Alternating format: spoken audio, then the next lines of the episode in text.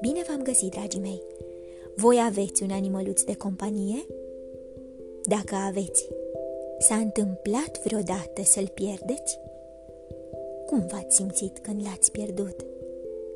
În seara aceasta, vă invit să faceți cunoștință cu prințesa Iasmina, care iubea fluturii, prăjiturelele, fructele de mango zemoase, cascadele, nuferii albi, dar mai presus de toate, îl iubea pe cățelul ei, prințul. Însă, la un moment dat, prințul a dispărut fără urmă. Iasmina s-a întristat foarte tare, dar, încet, încet, în suflet i-a apărut o rază de speranță care creștea cu fiecare zi. Oare avea să-l mai revadă vreodată? Voi ce credeți?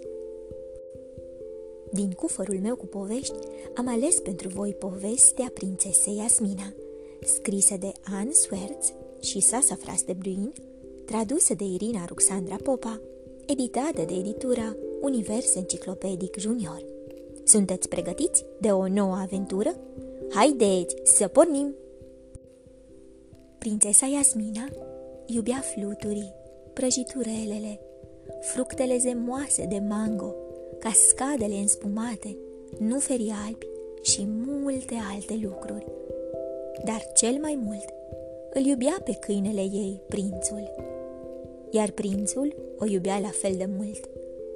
În zorii zilei îi puteai vedea alergând prin pădure. La prânz se odihneau la umbra unui copac bătrân și ascultau povești. Mai târziu, hoinăreau prin piață, bucurându-se de mirosurile plăcute ale mirodenilor. Iar noaptea?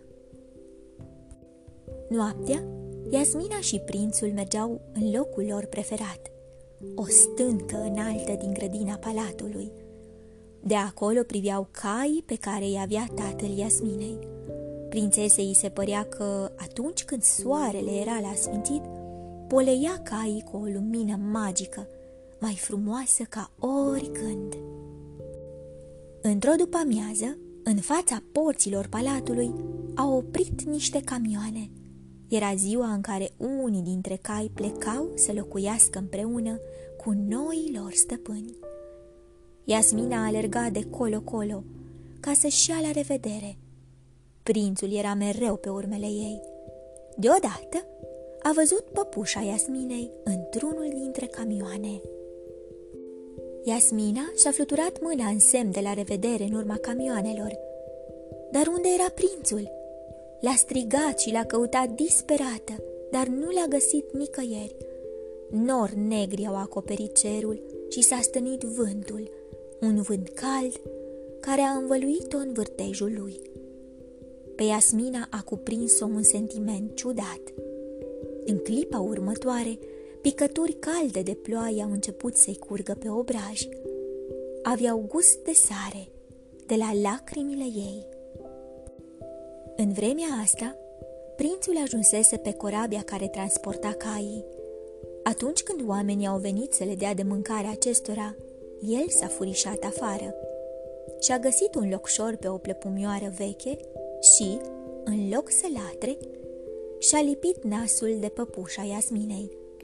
Ce dor era de prințesă! Iasmina l-a căutat pe prinț fără încetare, în fiecare zi, de dimineață până seara târziu. Îl voi găsi sau mă va găsi el pe mine. Asta îi spunea inima, dar prin minte îi treceau fel și fel de gânduri.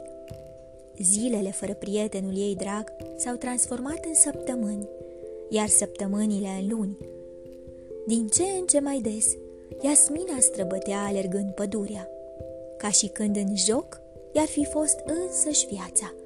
Nu băga de seamă crengile care îi biciuiau picioarele, asta pentru că durerea pe care o simțea în inimă era mai puternică decât orice suferință.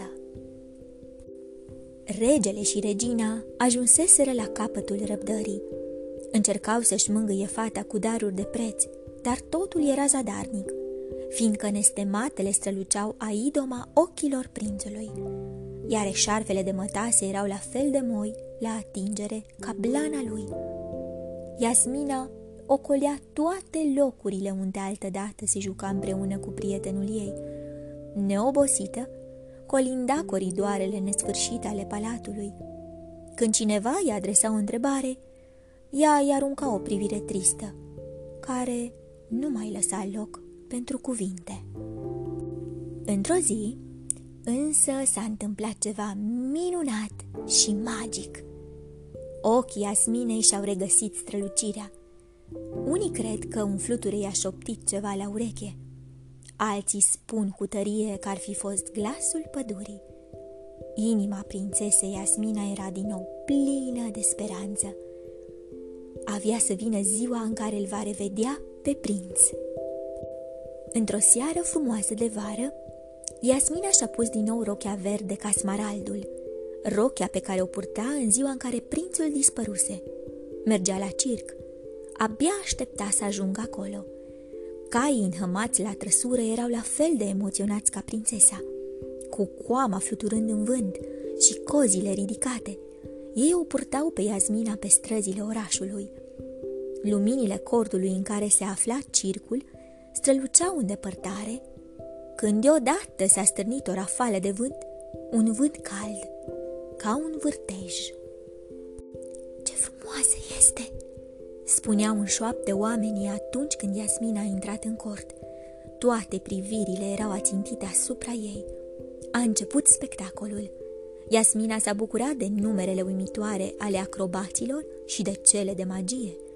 Până când în ring a apărut un clov și obrajii împujorați ai prințesei s-au făcut albi ca varul, fiindcă cine credeți că îl însoțea pe clov? Chiar prințul. Muzicanții au tresărit atunci când au auzit țipătul Iasminei și s-au oprit încântat. Prințesa a alergat cât a putut de repede spre câinele de circ în fața privirilor uimite ale spectatorilor. Prințesa Iasmina și prințul erau atât de fericiți. Înduioșat, Clof nu le-a povestit spectatorilor emoționați cum îl găsise pe prinț la bordul unei corăbii și cum îl luase cu el să cutreiere lumea. Iasmina asculta cu ochi scânteietori în vreme ce prințul se cuibărise lângă ea. După spectacol, Clofnul și-a luat la revedere.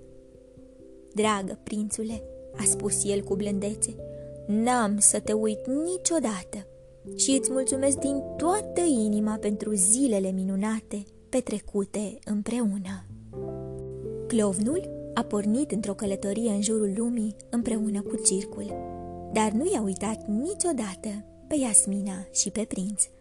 Le trimitea o carte poștală din fiecare loc în care poposea și, în anul următor, când Iasmina și prințul au venit la circ, îi așteptau acolo cele mai bune locuri. Dragii mei, dacă voi ați fi fost în locul Iasminei, ce ați fi făcut? V-ați fi pierdut speranța? Vă urez somn ușor, vise plăcute, îngerii să vă sărute. Pe curând!